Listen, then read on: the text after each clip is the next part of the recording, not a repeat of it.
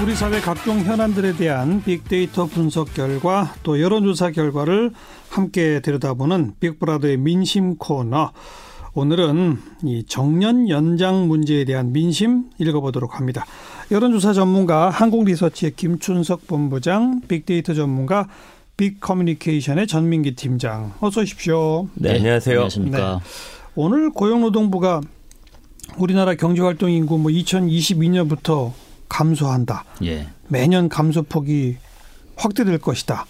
이런 전망 보고서 내놨잖아요. 그렇습니다. 이런 것 때문에 정년 연장 거론되는 거 맞죠? 그렇습니다. 예.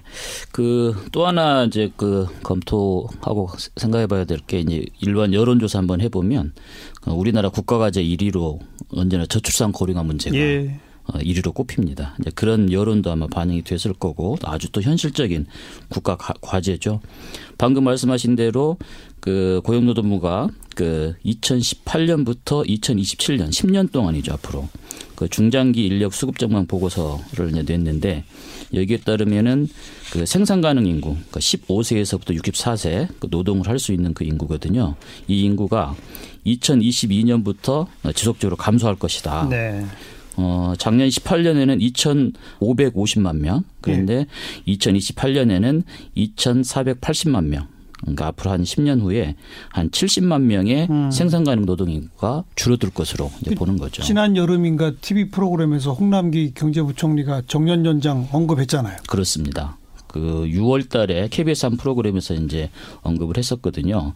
그때도 생산 가능 인구 감소 이 문제에 대처해야 된다 하면서 이제 어, 언급을 했던 거예요. 그래서 잠시 논란이 됐었는데 어, 그러다가 이제 그 관련된 팁 어, 테스크포스가 정부에서 그 활동을 했고 예. 어, 9월 달에 어, 경제활력 대책 회의를 열면서 인구구조 변화 대응 방안을 발표하게 됩니다. 음. 어, 이 안에 따르면은 이제 그 계속고용 제도가 이제 포함이 되어 있는데요. 네. 그 계속고용 제도라는 것은 60세 정년 이 넘었을 때 일정 연령까지 이제 기업의 그 고용 연장 의무를 이제 부과하는 거죠. 음. 그한세 가지 방안이 있는데 재고용을 하거나 아니면 정년을 연장하거나 예. 아니면 정년을 폐지하는 방안 요거까지도 선택할 수 있는 것을 이제 정책으로 이제 제시를 했어요. 네. 그래서 이 계속 고용 제도를 2022년부터 도입한다고 발표를 한 거죠. 네.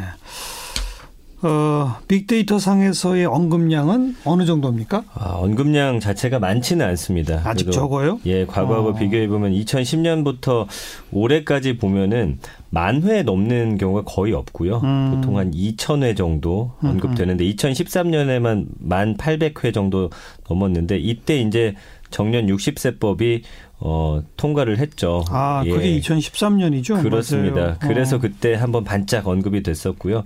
그리고 올해는 보니까 어, 9,500건 정도 언급이 됐는데 어, SK 하이닉스가 우수 직원에게는 60세 정년을 없애겠다. 뭐 예. 뭐 이런 방안을 내놨더라고요. 그럼 또 그게 좀 관심 받은 것 외에는 음. 사실 정년 연장에 대해서 좀 진지하게 고민하고 이렇게 국민들이 언급하고 아직 그렇지 않은 상황으로 보여집니다. 연관 검색어는 뭐가 나오나요?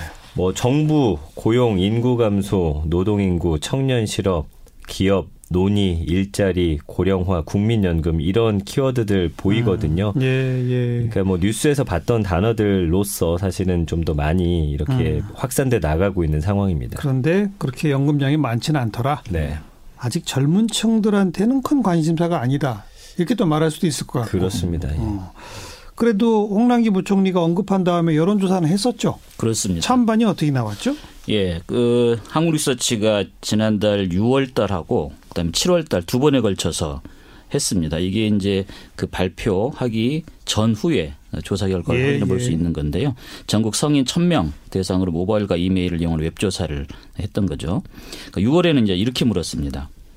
그 현재 60세인 법정 정년을 65세로 연장하는 방안이 사회적으로 논의되고 있습니다. 음. 이러한 정년 연장에 대해 생산 가능 인구 감소와 노인 어, 빈곤 문제 해결을 위해서 어, 찬성한 입장과 기업 부담 증가와 청년 일자리 감소에 대한 우려로 반대하는 입장이 있습니다. 예. 이에 대해 어떻게 생각하십니까? 예. 즉 찬성과 반대 이유를 좀 구체적으로 제시하고 물은 거죠. 예, 예. 어, 그랬더니 정년 연장에 찬성한다가 71%, 어, 반대 24, 모른 무응답 4%입니다.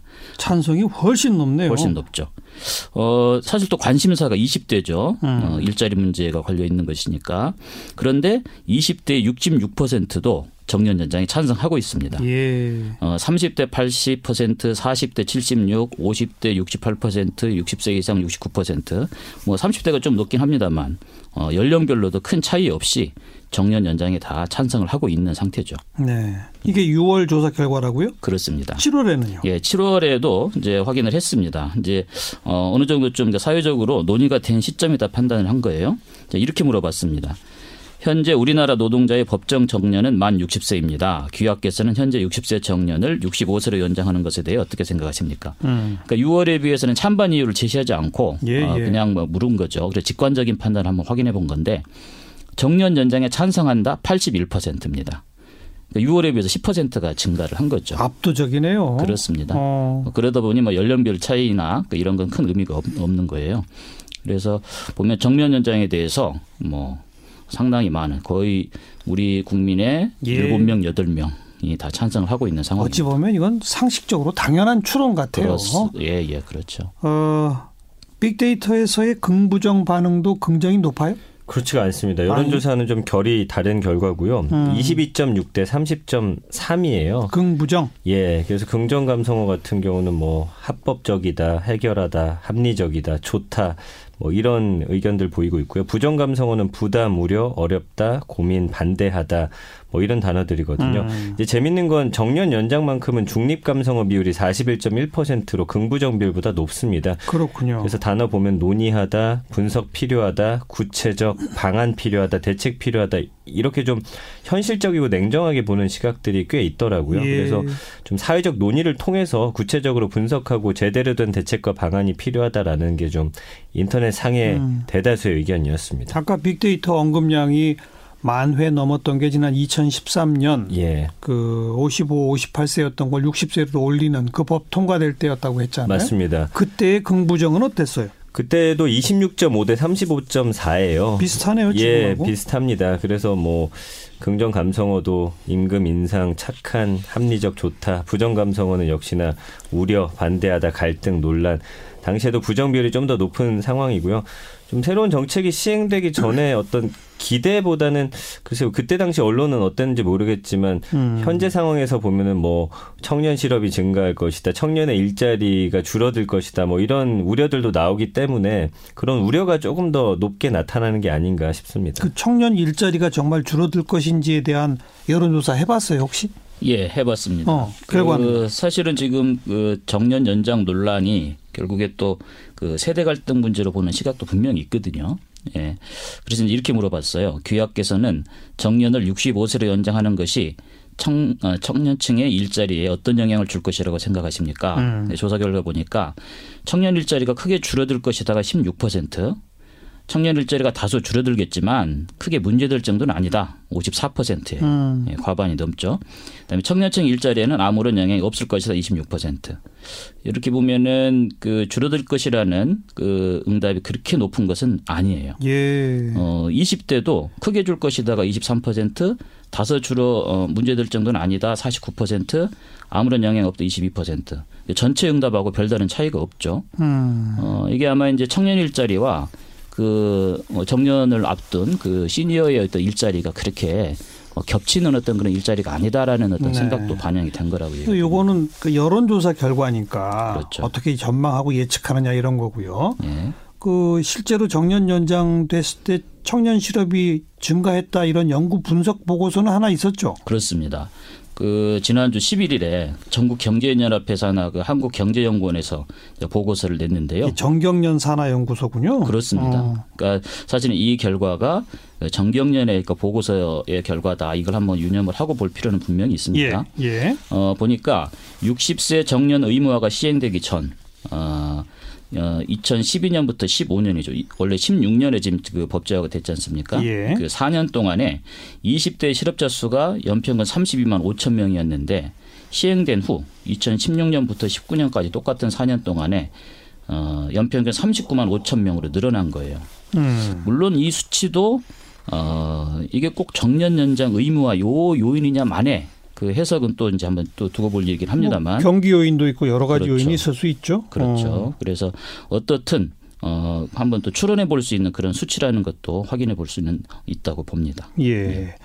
빅데이터 상에서는 어때요? 정년 연장하고 청년 채용, 청년 실업에 미치는 영향 어떤 감- 반응이에요? 감성어 긍부정 비율 보니까 16.9 대 32.9예요. 역시나 부정 감성어 좀 더 높게 나오는데 일단은 좀 정년 연장이 청년들 일자리에 영향을 미칠 거라는 생각이 더 좀 일단은 많습니다. 그러니까 이런 어 주장을 하는 분들의 아마 글들이 훨씬 더 많이 생성돼서 그런 것 같고요. 예. 부정 감성어가 그런 우려들을 보여주고 있고 비율이 한 두 배 정도 높다고 보시면 되겠습니다. 음.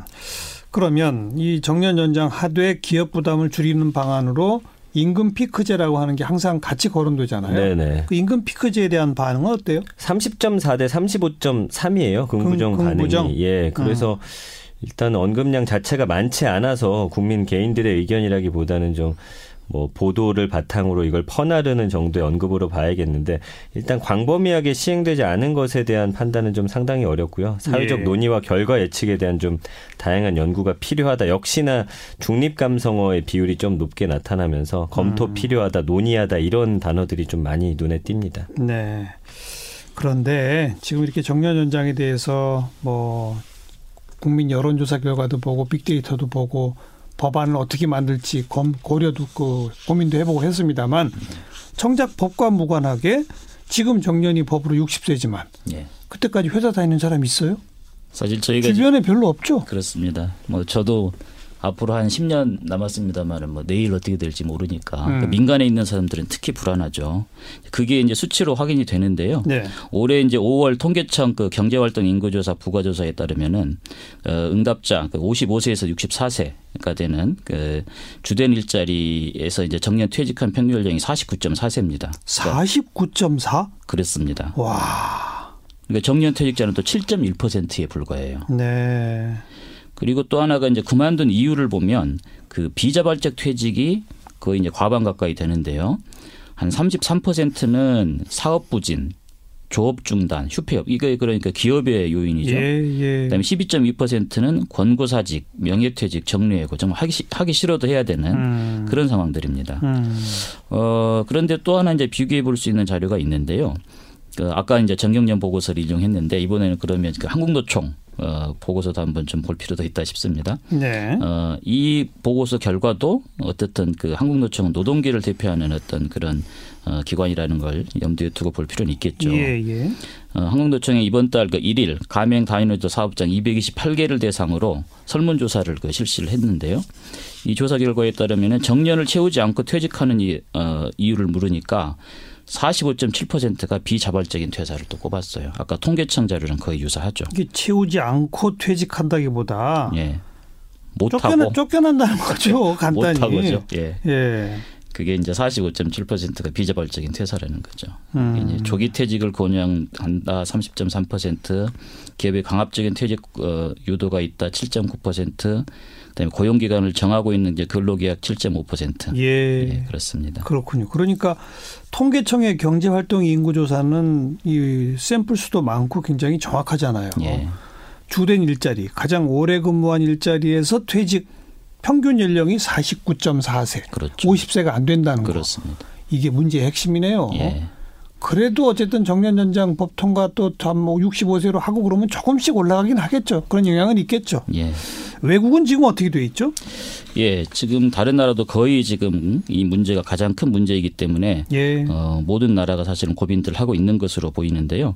일본 같은 경우는 어, 올해 5월 15일에 음. 희망자의 경우 70세까지 일할 수 있도록 하는 그 고령자 고용 안정법 개정안을 마련했다고 합니다. 예. 그런데 이게 2013년에 정령 65세 의무자를 지정을 했, 했었거든요. 음흠. 그러니까 얼마입니까? 한 6년 정도 후에 벌써 또 5세를 예. 늘리는 그런 예. 정책을 펼 수밖에 없었던 거죠. 독일도 현재 65세인 정년을 2029년까지 67세로 연장하는 그런 계획을 세우고 있어요. 음. 어, 연금과 같은 그런 국가 재정 부담을 완화하려는 목적도 있고 그다음에 부족해진 그 숙련공의 기술 노하우를 더 활용하자 그런 취지도 있다고 합니다. 네. 그리고 미국과 영국은 아예 정년이 없습니다. 제도 자체가 없죠. 그렇습니다. 어, 미국 같은 경우는 86년에 없앴는데요. 왜냐하면 나이 때문에 퇴직을 해야 된다는 것도 이것도 차별이다. 음. 이런 어, 어, 여론을 반영했다 하고 영국도 마찬가지로 2011년에 그 정년을 폐지했습니다. 하지만 미국은 해고가 너무 자유로운 나라잖아요. 그렇죠. 이 정년 제도와 좀, 좀 관계가 없는 나라예요. 예. 나라는. 그렇습니다. 예. 그다음에 또 하나 프랑스는 또 다른 차원이긴 한데요. 음. 그 정년을 60세에서 62세로 늦추되 퇴직 어, 연금 수령 시기를 65세에서 67세로 또 늦춘다고 하니까 네, 네. 국민 입장에서는 사실은 좀 반대하는 목소리가 아주 컸죠. 그래서 음. 결국에는 그 연금을 연금 수령 시기를 늦추는 것은 또 원점으로 되돌리는 그런 정책을 또 어, 펼쳤죠. 요즘 다시 또 프랑스가 시끌시끌하잖아요. 이 예. 문제로. 예. 네. 두 분은 어떻게 하는 게 제일 좋다고 생각하세요? 사실 요즘에 뭐 일자리나 노동 환경 10년 후도 예측하기 힘든 상황이잖아요. 그래서 이 정년 연장은 당연히 이 나이 고령화되는 거에 따라서 늘어나는 게 맞다고 보는데 예. 일단 정부의 정책 자체는 이 일자리를 지키려게 하는 것보다는 새로 이제 변화하고 창출되는 일- 일자리에 좀 교육적으로 포커스를 맞춰야 되지 않을까 음. 생각을 해봅니다. 네. 김수석 본부장. 예. 어, 지금 52시간제 시행이 또좀 음. 유보가 됐죠. 저는 이런 좀 일자리 나누기 그다음에 그러려면 또 일자리 시간 시, 일하는 시간을 좀 줄여야 되겠죠. 이런 정책은 좀 가급적이면 가광업에 도입할 필요도 있다고 생각을 합니다. 지금 기업 입장에서는 부담이 되긴 하지만 네. 어쨌든 해야 그 되겠죠. 부담을 좀 줄이는 방법이 임금 피크제 이런 거니까 예. 거긴 또 노동계도 동의하는 게좀 옳다고 보고 예. 여기까지 합시다. 한국리서치의 김춘석 본부장, 빅커뮤니케이션의 전민기 팀장 수고하셨어요. 고맙습니다. 감사합니다.